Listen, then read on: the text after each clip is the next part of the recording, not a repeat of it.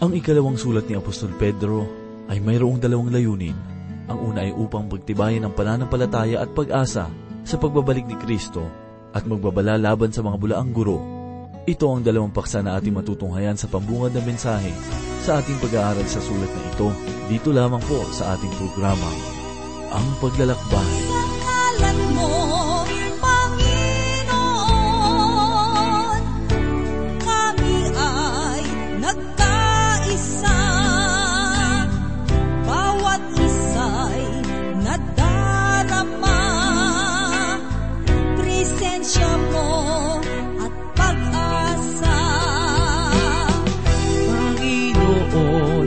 salamat sa iyo sa pag-ibig na alay mo. Pagmamahal mo ang siyang lakas ko sa tuwina ng buhay ko.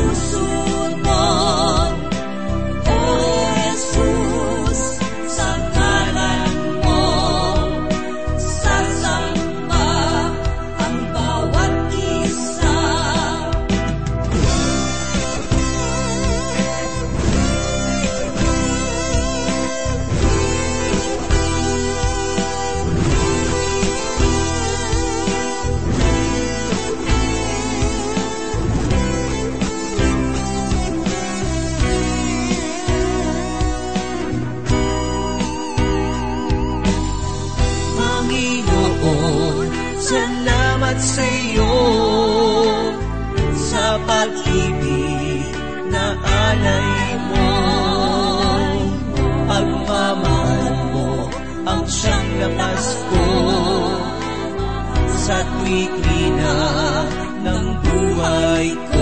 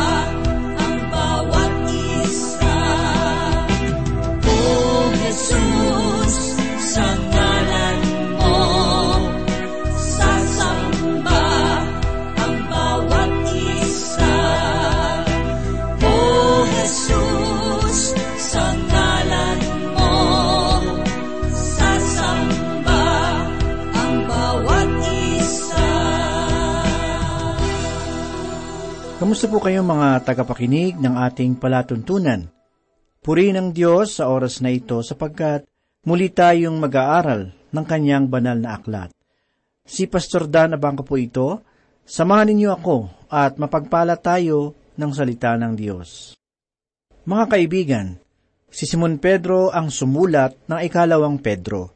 Subalit, ang pagkakasulat ng aklat na ito ay hindi pinaniniwalaan ng ilang tao. Ang ikalawang sulat ni Apostol Pedro ay matagal nang tanggap sa pamantayan ng mga simbahan. Tanggap ito sa kapulungan na unang nagpulong sa Laodicea noong AD 372 at maging sa ikalawa nilang pagpupulong sa Carthage noong AD 397 na unang nagpakita ng matinding paninindigan ang mga simbahan. Tinanggap ni Jerome ang ikalawang sulat ni Pedro para sa sali ng banal na kasulatan sa Vulgate subalit hindi ito napasama sa sali ng Pesita Syriac. Si Eusebius, na isa sa mga unang ama ng unang simbahan, ay inilagay ang ikalawang Pedro sa katayuan ng isa sa mga pinagtatalunang mga aklat. Maging si Clemente ng Alexandria ay tinanggap ito at gumawa pa ng kanyang mga puna sa aklat na ito. Maraming katunayan na makikita sa banal na kasulatan na nagpapakitang si Apostol Pedro ang sumulat ng aklat na ito.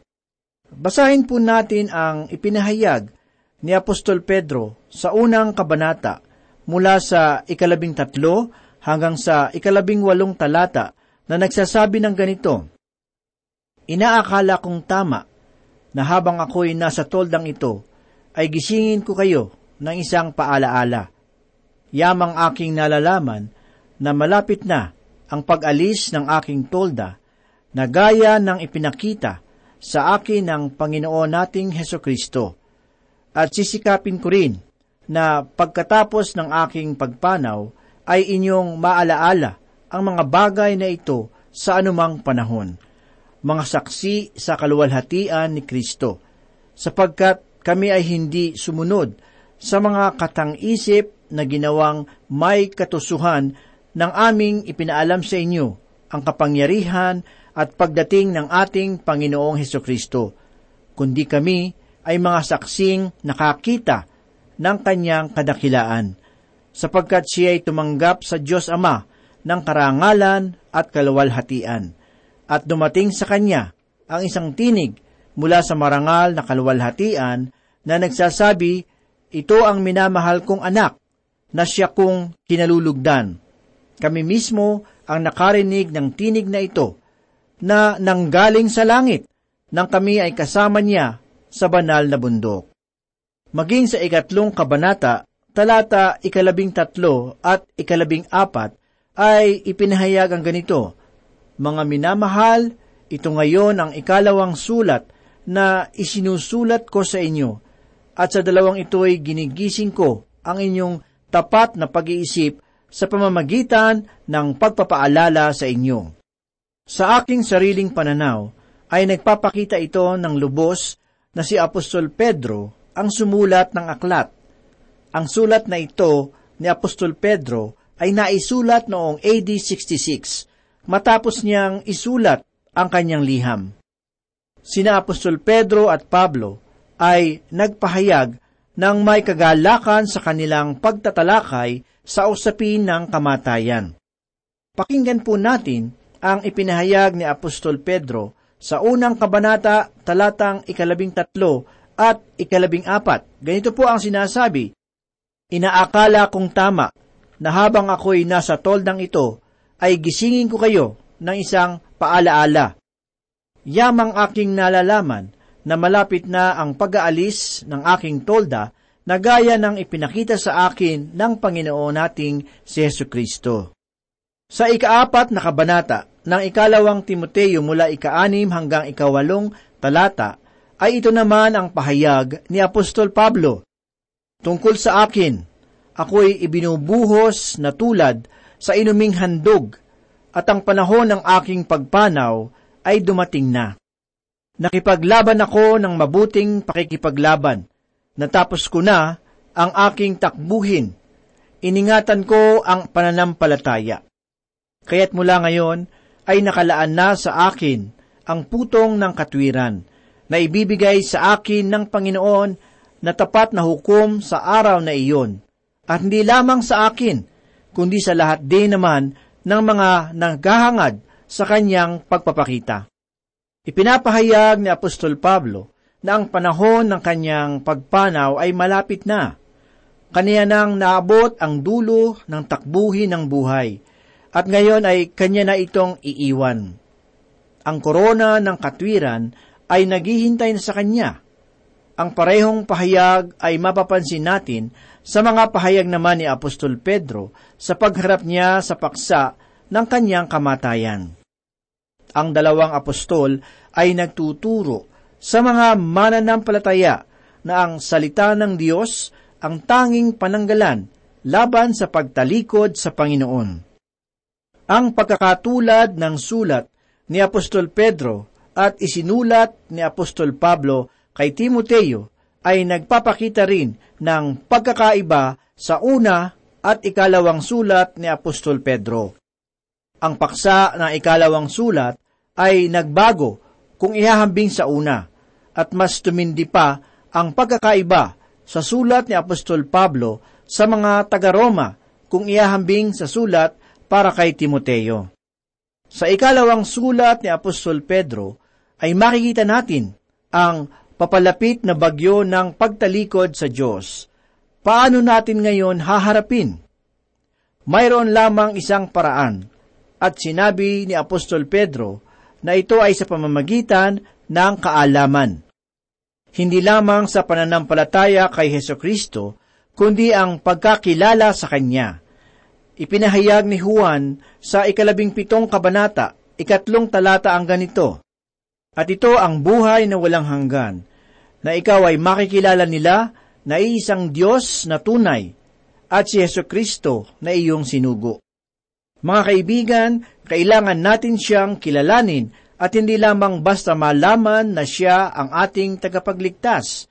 Isang mangangaral sa ibayong dagat ang sinubukang magpasimula ng isang simbahan na para sa mga mananampalataya na hindi ginagamit ang mga pangalan ng Diyos o ni Yeso Kristo. Sa aking pananaw ay isa iyong kahangalan, sapagkat sa aking palagay ay hindi ka maaaring magpasimula ng isang gawain para sa Diyos na hindi kalakip si Yesu Kristo.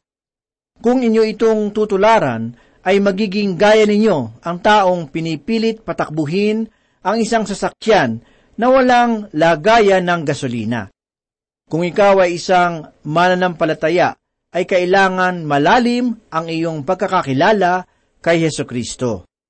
Ang dakilang paksa ng sulat na ito ay hindi lamang ang pagtalikod sa Panginoon, kundi kung ano rin ang ating maaaring pananggalan na walang iba kundi ang kaalaman. Nasaan ba ang kaalamang ito? At papaano ba ito mapupunta sa atin?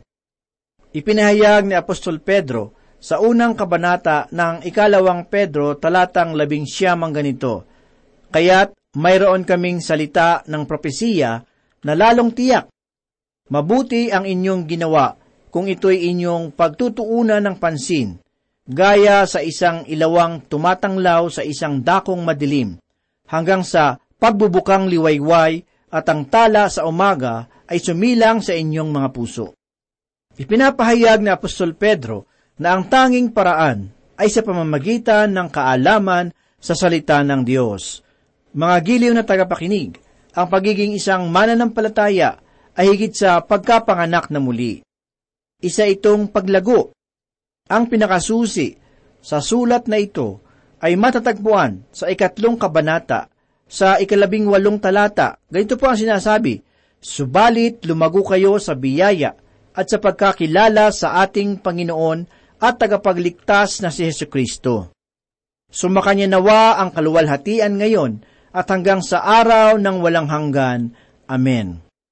Malaki ang kaibahan ng isang kumadrona na tumutulong sa mga babaeng buntis upang magluwal ng kanilang sanggol.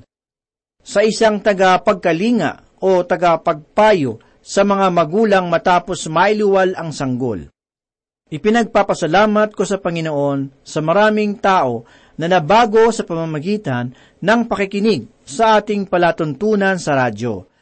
Itinuturing ko ang aking sarili bilang isang tagapagkalinga kaysa isang tagapagluwal ng sanggol, sapagkat ang aking tungkulin ay magbigay ng gatas na salita ng Diyos at pagkatapos ay bigyan sila ng matigas na pagkain sa paglipas ng mga panahon upang makatulong sa paglago ng kanilang pananampalataya. Mga kaibigan, hindi kayo makakapamuhay sa panahong ito ng pagtalikod sa Diyos kung wala kayong kaalaman sa salita ng Diyos, na paksa na nais talakayin ni Apostol Pedro. Ang paksa nitong ikalawang sulat ni Apostol Pedro ay naipaliwanag sa pamamagitan ng mga katagang kaniyang ginamit. Ang isang salita na pareho niyang ginamit sa una at ikalawa niyang sulat ay ang salitang mahalaga na makikita ng dalawang ulit sa unang sulat ni Apostol Pedro. Si Apostol Pedro, na sanay sa hirap bilang mangingisda, ay nagpahayag tungkol sa mga bagay na mahalaga at iyon ay isang salita na ginagamit ng mga kababaihan. Ang salitang pananampalataya ay muling ginamit sa sulat na ito at dalawang ulit na ginamit sa unang kabanata. Subalit ang salita na lubos sa makapaglalarawan sa ikalawang sulat na ito ay ang salitang kaalaman. Labing limang ulit itong ipinahayag na mayroong magkakaugnay na salita. Ipinahayag ni Apostol Pedro na sumagana nawa sa inyo ang biyaya at sa pagkakilala sa ating Panginoon at tagapagligtas na si Yesu Kristo. Sumakanya nawa ang kaluwalhatian ngayon at hanggang sa araw ng walang hanggan. Amen. Ipinaparating lamang ni Apostol Pedro na ang tunay na kaalaman ay ang pagkakilala kay Heso Kristo. Dumako naman po tayo ngayon sa unang kabanata nitong ikalawang sulat ni Apostol Pedro. Sa pambungad ay aking ipinahayag na ang maliit na sulat na ito ay ang mga huling pahayag ni Apostol Pedro sa mga mananampalataya bago siya mamatay sa pamamagitan ng krus. Nagbigay siya ng babala sa kanila ukol sa paparating na pagtalikod ng mga mananampalataya, lalo na ang maling paniniwala sa mga tagapangaral. Nais din niya na kanilang isalig ang kanilang pananampalataya sa banal na kasulatan bilang tanging pananggalang sa paparating na unos. Sa unang labing apat na talata nitong unang kabanata, ay makikita natin ang lubos na kaalaman sa Diyos at sa ating Panginoong Heso Kristo na kung saan ay nagsisilbing saligan ng paglago ng isang mananampalataya. Ganito po ang ipinahayag sa unang kabanata sa unang talata. Si Simon Pedro, alipin at apostol ni Heso Kristo sa mga tumanggap ng mahalagang pananampalataya na gaya ng sa amin sa pamamagitan ng katwiran ng ating Diyos at tagapagligtas na si Heso Kristo.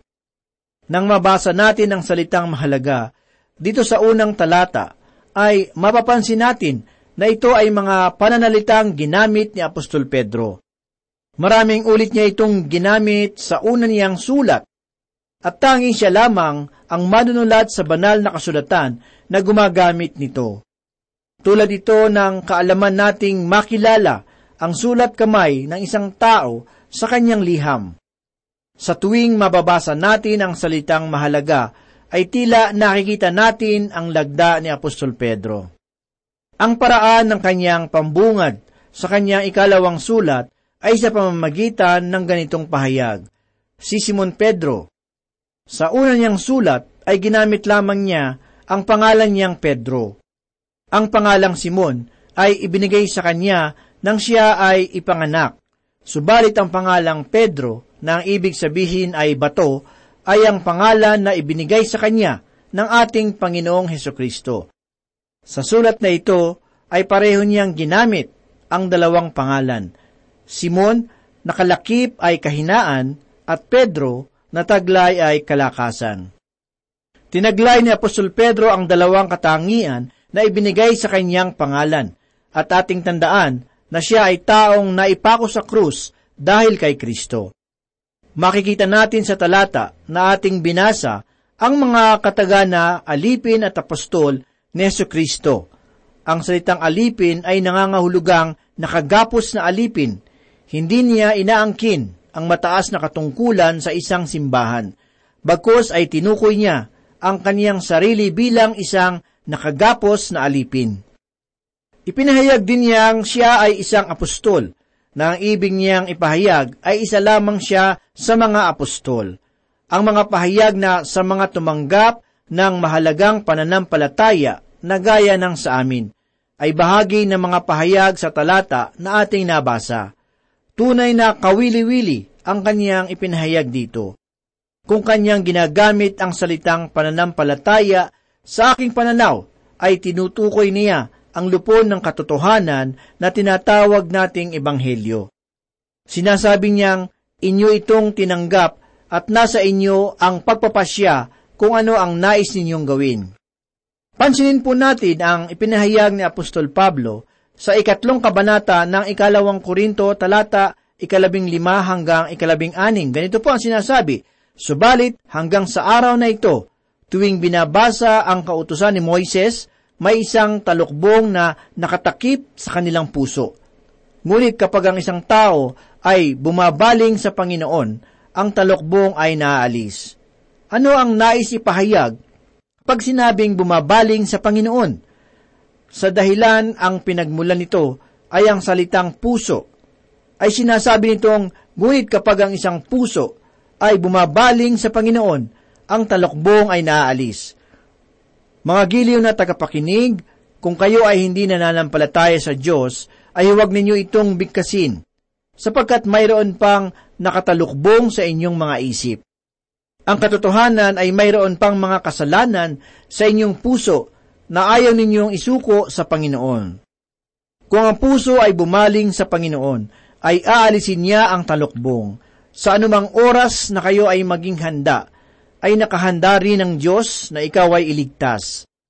Hindi ibig ng Diyos na ang sinuman ay mapahamak.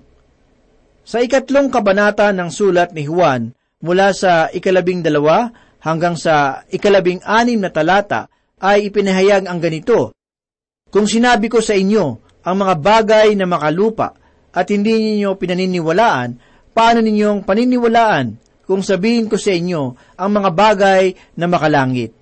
Wala pang umakyat sa langit, maliban sa kanya na bumabang galing sa langit, ang anak ng tao kung paanong itinaas ni Moises sa ilangang ahas, kailangan din namang itaas ang anak ng tao, upang ang sinumang sumampalataya sa kanya ay magkaroon ng buhay na walang hanggan. Sapagkat gayon na lamang ang pag-ibig ng Diyos sa sanlibutan na ibinigay niya ang kanyang tanging anak upang ang sinumang sa kanya ay sumampalataya ay huwag mapahamak kundi magkaroon ng buhay na walang hanggan sapagkat hindi sinugo ng Diyos ang anak sa sanlibutan upang hatulan ang sanglibutan, kundi upang ang sanglibutan ay maligtas sa pamamagitan niya. Ang sumasampalataya sa Kanya ay hindi hinahatulan, ngunit ang hindi sumasampalataya ay hinatulan na, sapagkat hindi siya sumampalataya sa pangalan ng tanging anak ng Diyos. Mga kaibigan, ang tanging nais ng Diyos na inyong gawin ay manampalataya ka sa Kanya. Makikita rin natin sa bahagi ng talata na ating pinagbubulay-bulayan ang mga pahayag na sa mga tumanggap ng mahalagang pananampalataya. Sa paanong paraan? Sa pamamagitan ng katwiran ng ating Diyos at tagapagligtas na si Yeso Kristo. Mga kaibigan, ito ang katwiran na mapapasa atin kapag tayo ay manampalataya kay Heso Kristo. Hindi lamang niya inaalis ang ating mga kasalanan, kundi idinadagdag pa niya sa atin ang kanyang katwiran. Hindi natin tulad ang mga kriminal na pansamantalang pinalaya, kundi ibinigay sa atin ang isang katayuan sa harapan ng Diyos at ni Kristo na tanggapin at ibigin. Ang kalagayang ito ay mailalarawan ng mabuti sa isang pangyayari sa banal na kasulatan na matatagpuan sa ikalabing siyam na kabanata ng sulat ni Lucas mula una hanggang ikasampung talata.